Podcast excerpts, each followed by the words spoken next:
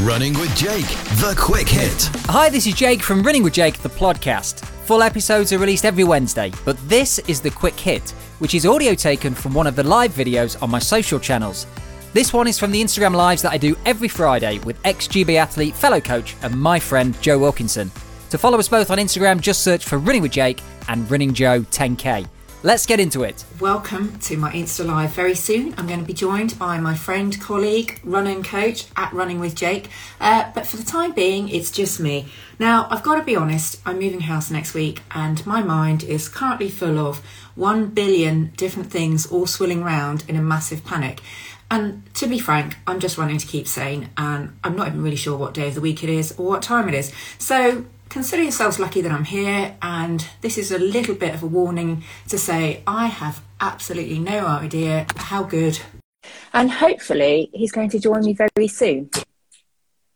Hello, Jake. Why have you frozen? I can't cope with this today. Hello. Hello. Hello. I'm ready. Hello. I'm, I'm ready. having a break. I'm just having a breakdown live on That's all right. No problem. Don't worry about it. It's all good. We're all friends. We keep I things just- very real. Don't worry.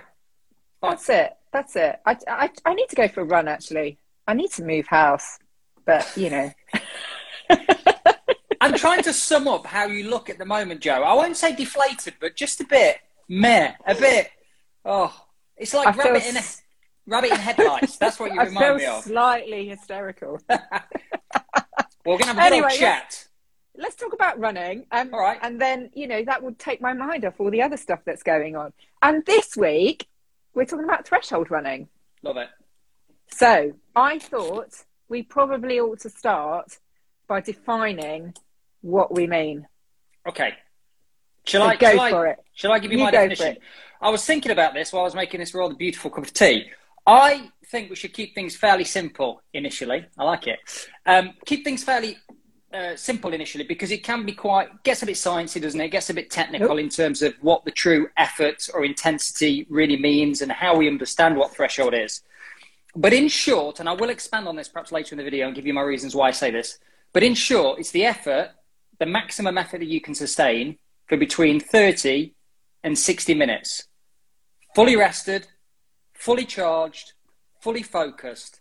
That's the maximum effort, maximum performance that you can extract between 30 and 60 minutes. Shall I just expand a little bit on that now, Joe? Why I say 30 Let me 60? just let me just say one point about this. So I was coaching a threshold session to some young athletes the other week, and the dad of one of them said, "Oh, but for 60 minutes she runs really slowly." And I had to say, "It's not what you would do if you were doing a 60 minute run. It's as you said, the key word is maximum effort you can sustain for that period, not what you'd run if you were just going out for a 60 minute run."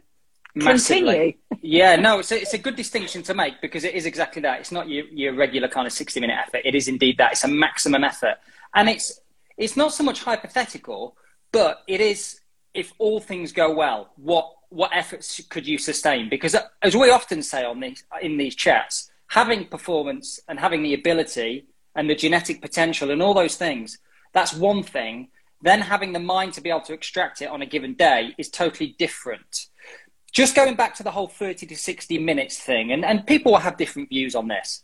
That's quite a broad window. And the reason I give that is a lot of people, a lot of experts, a lot of physiologists will say it's 60 minutes. 50 to 60 minutes is typically what people will say. If you're a swimmer, and I'm not, although I'm dipping my toe in the water at the moment, being injured, swimmers do what I understand to be called a T50, which is a threshold 50, which is the maximum effort they can, they can swim at for 50 minutes. That's how they determine their lactate threshold.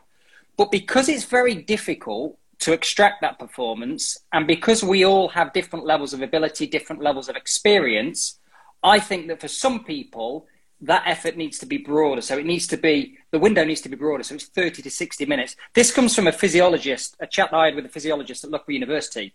And she said, well, because I said, 30 minutes, really, that low? And we had a good chat about this. And I'm on board with that. So I think that's typically where you look, what you're looking at, the effort you can sustain maximum for 30 to 60 minutes. Yeah, I think I suppose what the the challenge is there is a precise definition related to heart rates and volume, blood volume of lactate. But what we're trying to do is for the vast majority of people who wouldn't necessarily go through that testing process, apply it to a real world estimation of where it is. And that's and where the kind of that that sort of broad 30 to 60 minutes comes in. The other thing, you know, tend to say 10k to half marathon if you want to put it into race times, because again, I think a race using a race pace to estimate it is quite useful in the sense that it, it's kind of real world and you've probably pushed yourself really hard for that so therefore you have a nice number you can work with um, whereas if I were, if you were to say what what's your maximum pace you could run or heart rate you could run for 50 minutes? I wouldn't have a clue quite frankly but I can tell you my 10k time and my heart half marathon time. So it, it, again it's trying to estimate isn't it a something that's can be quite precisely measured and it is difficult as well, Joe. Like you say, we don't test. Not everybody has access to testing. I test a lot of my runners, as you know. I really like that. There's still some considerations, by the way. It isn't an exact science. It's not this is the number, this is the pace, your threshold, or this is the absolute heart rate. But it underpins your training. It really gives you that information. And then on top of that, you've then got to understand what lactate threshold actually feels like. So when you go out there and running, or we talk about conversation pace, for example, it, uh, or sorry, we talk about the conversation scale. So how many words can you speak, can you utter at a given intensity? That can help you to understand, well, am I working at the right effort here? Is this lactate threshold? It does get quite difficult. And I think the problem, and I suppose there's pros and cons of using all different ways of measuring, Joe. So you mentioned race pace there. And I think that can be very useful. But then if somebody's like an elite half marathoner, they're going to run, if, it, if we assume it's 60 minutes, uh, the maximum effort somebody can sustain, especially if they're an elite or experienced, of course, on the world stage, well, they're going to be running a half marathon at lactate threshold.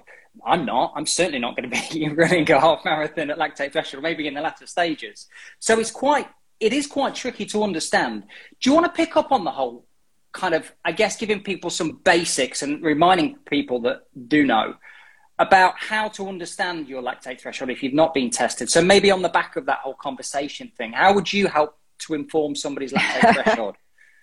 So I actually wanted to go back a tiny bit from there as well and talk about terminology because I use the term lactate turning point to you to define what we're talking about in terms of thresh, lactate threshold. And I think again, people use different, and the other terminology people call is, is tempo. So it's that little bit of understanding that, yeah, just different terminology again, uh, depending on where you're coming from, what sports you're involved in, all those kind of things. You know, there are different words that are used for it. So, yeah, that was just my kind of point as well. That you know, I, I would call it lactate turning point rather than threshold, which is something that's much easier and much slower. Um, and, and, I think I think the key there, Joe, just to jump in quickly on that that def, whole definition thing. We've got um, my physiologist, the physiologist I use, the exercise scientist, um, to, to test my runners on the podcast in the next couple of weeks.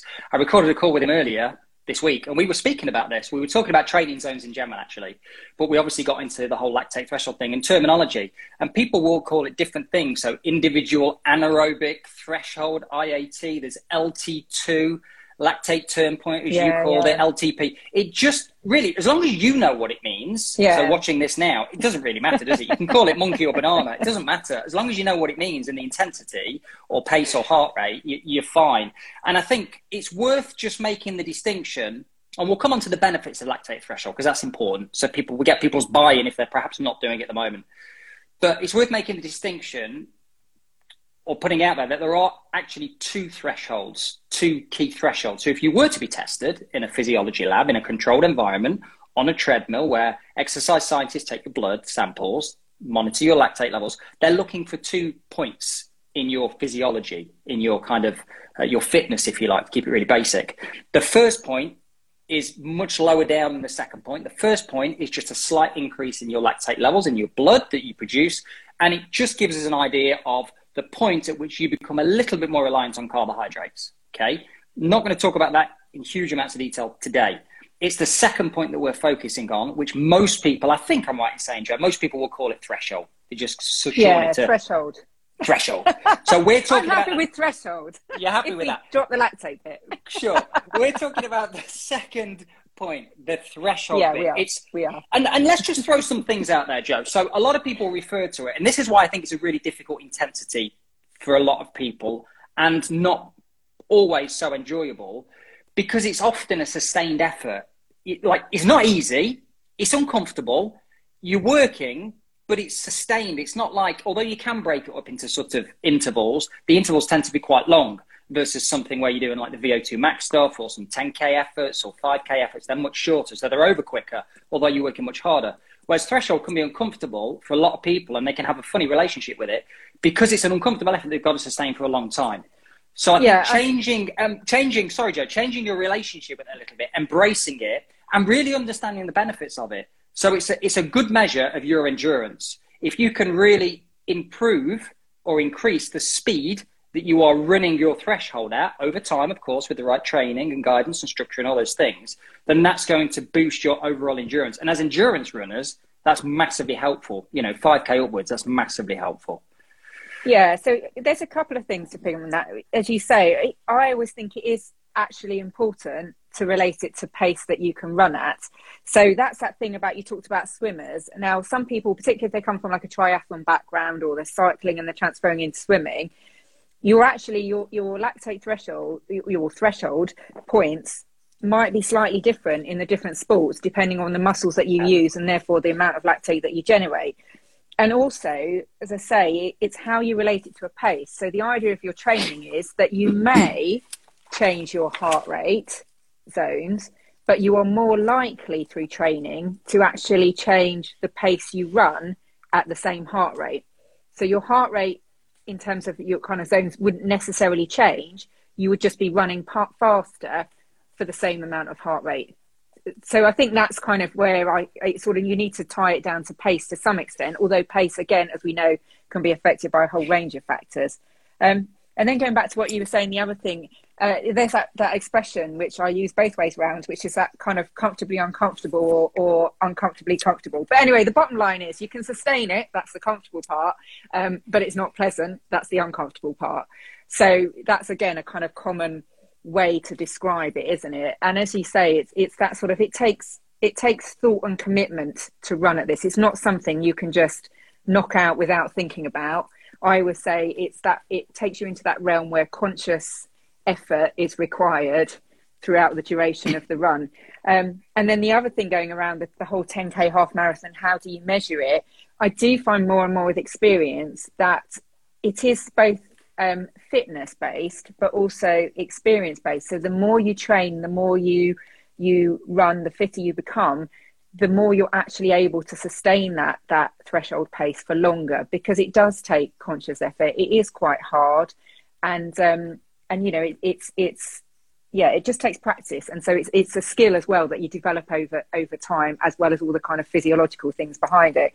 Which is, I feel now we're just making it, you know, more complicated for people rather than making it easy. No, I don't think so. It's good to throw some thoughts people's way and get them to think. I, I think what you've said there, Joe, is why I agree with the whole thirty to sixty minutes thing because it is such a concerted effort to do to do to run at threshold, whatever you're trying to do session wise, whether it's what many people would call a tempo effort where it's a it's a, it's a block of threshold running. You might do 15 20 minutes. You probably wouldn't do much more than 30 minutes for most people on the basis that this is the effort we're saying most people can sustain for between 30 and 60 minutes. You're not going to be running an hour 20 at threshold you know so um, if, if no, ma- no matter what you're doing it's important i think to not ask yourself the question when you're running at threshold could i sustain this effort for 60 minutes? Because the answer you'll come up with is probably no, because it feels pretty awful.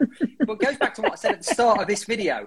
We're, we're not talking about could you, as in mentally, and could you actually go and do it in yeah. reality? It's do you have the physical capability to do it? Yeah, you probably do. So yeah. that's, I suppose, the distinction.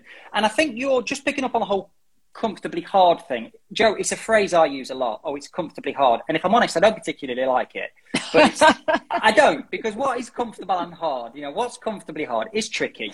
But I think. Well, I of... think with threshold, it's comfortable at the start and hard at the end. Well, quite possibly. but I think it's also difficult to hold yourself back. You know, once you've got up to that threshold effort, yeah. whether, whether it's whether it's pace, Joe, which you can run on pace, of course. If obviously we know that lots of things affect pace, how you feel on the day, the conditions, is there a headwind, is it hilly, all that stuff. But as long as you're running at the right effort threshold, once you get up there, whether you're monitoring pace or heart rate or feel or whatever, it's then not overcooking it and got, going too quick because that's quite yeah. hard. So that concentration you talk about, Joe, I think it's also serves to hold you back a bit as well, especially if you're really driven as an individual. You know, you're always out there running, you're up for it, you want to smash it, you've got lofty goals. Just keeping yourself in check to make sure you don't overcook it, I think is important. Yeah, which is where that thing I just jokingly said about it should feel comfortable at the start, because I think some people think it should feel uncomfortable from the start. And therefore, that's when that tendency is to actually race off. And so, what you end up doing, say, for example, you're doing a 20 minute threshold run, actually, the first bit is too hard, you're too far above threshold, and then you get tired because you just can't sustain that. And so, the, the second part of the run is actually below threshold, and you end up with almost uh, maybe a small chunk in the middle that was at the right intensity that you wanted. So it, it and again, that does come from practice. Um, and you know, and and you know, again, we we both totally on the same page here with with both pace and heart rate. Heart rate, you probably need a chest strap. You need an accurate understanding of what you're looking at.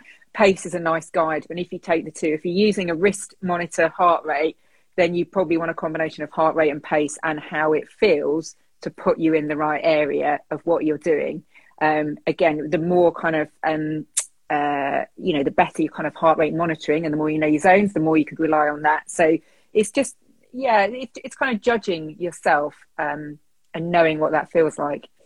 I, I think that I think there's pros and cons with all methods of monitoring. So whether that's RPE, whether that's feel, whether that's pace, whether that's heart rate, I don't always think it's just a case of right go and use this method of monitoring and it will work for you. I think it's important to try, sort of triangulate those three bits of information. So kind of understanding what works what doesn't work where am i? Let's look at heart rate. How does that feel? You mentioned uh, kind of the initial stages of, of the threshold session and how that feels and it's very easy to kind of overcook it as we said and i think it is and this is why it's really important that if you are running on feel or heart rate that you give your uh, the feel and the intensity of the session time to catch up. Because at the start of any session, whether it's threshold or something other, you, it's not going to feel at the right intensity. It's going to feel easier. Whereas at least if you're dialing into pace and you know you're somewhere near, that can help to hold you back a little bit. So I do think it's important just to kind of have that in mind a little bit as well. Not so easy. I think the warm up's key as well, Joe. Making sure you're properly oh, yeah. warm before you yeah.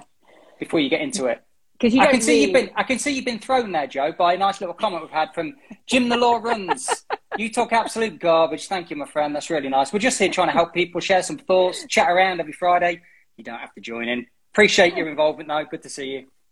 Um, so perhaps some practical training sessions then. What kind of things would you, you know, what kind of training session would you set up if you're looking at threshold training for either yourself or some of the runners you coach?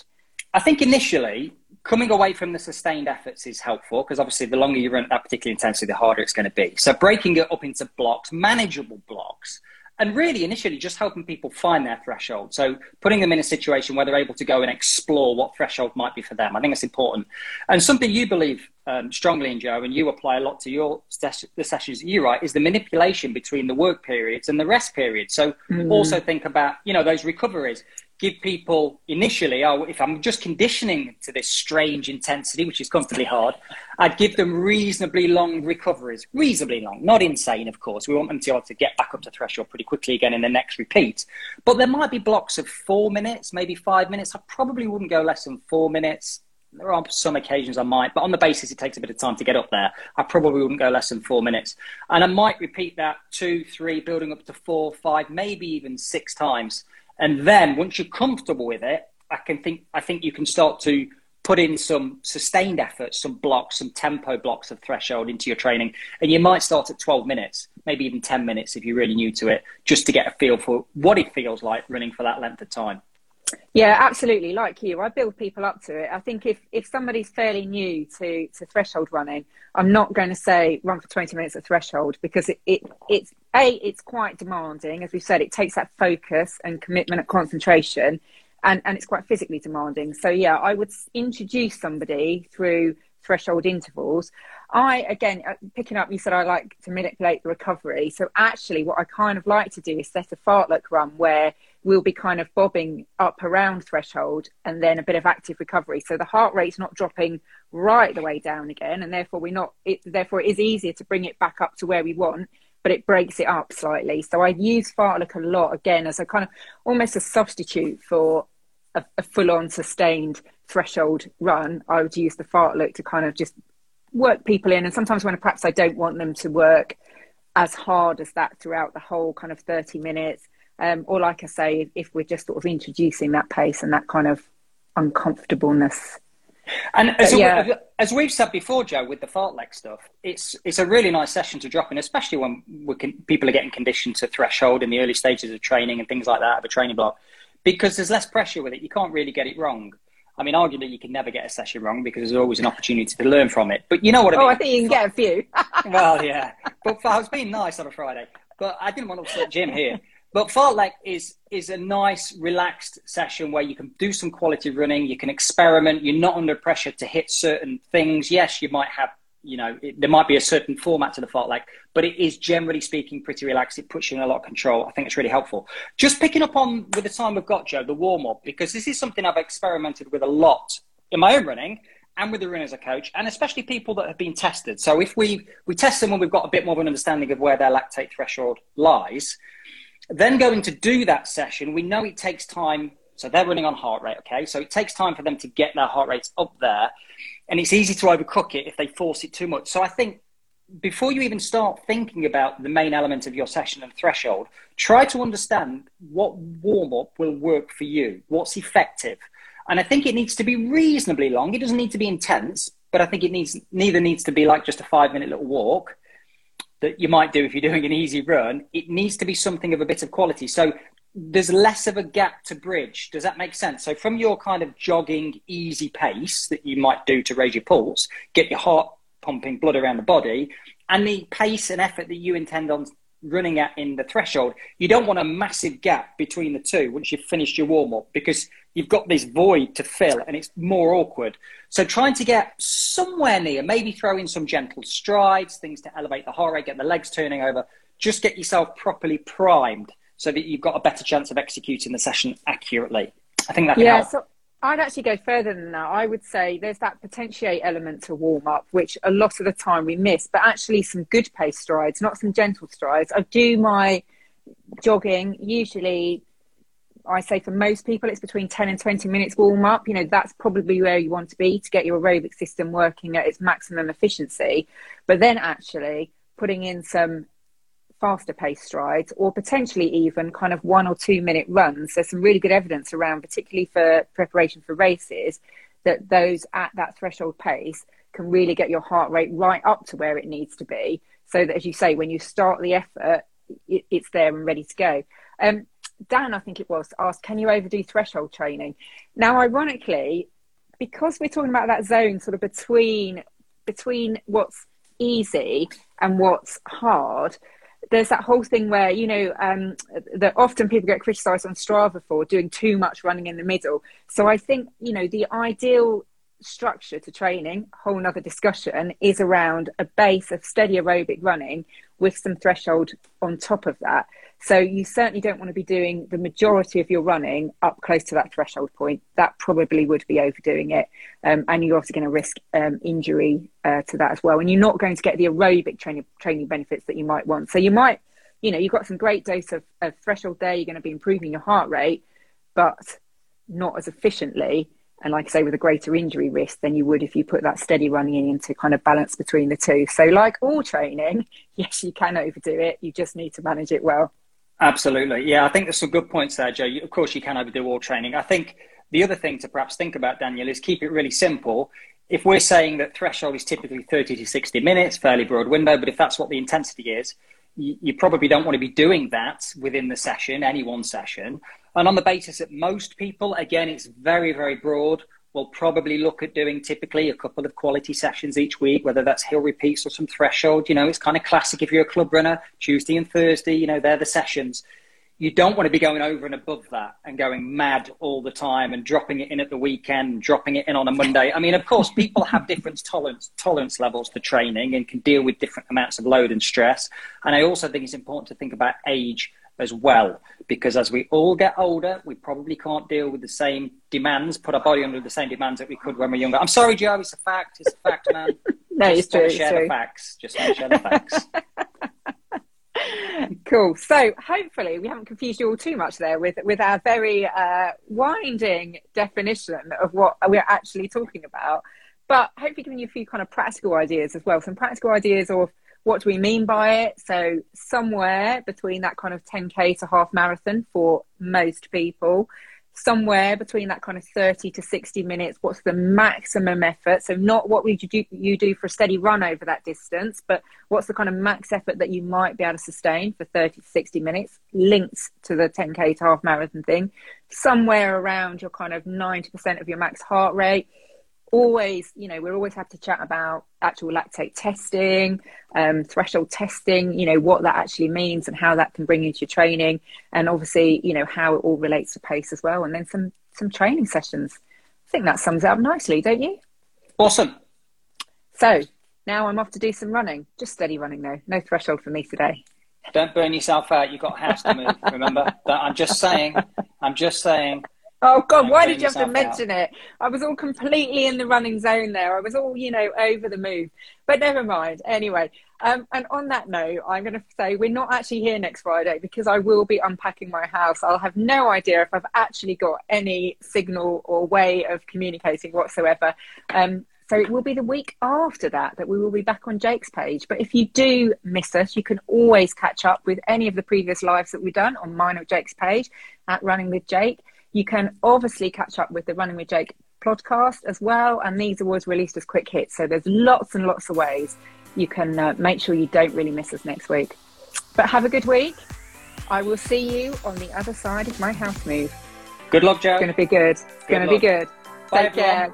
Bye. That was Running with Jake, the quick hit. Hear the brand new full length podcast every Wednesday, or catch up now by searching Running with Jake, the podcast.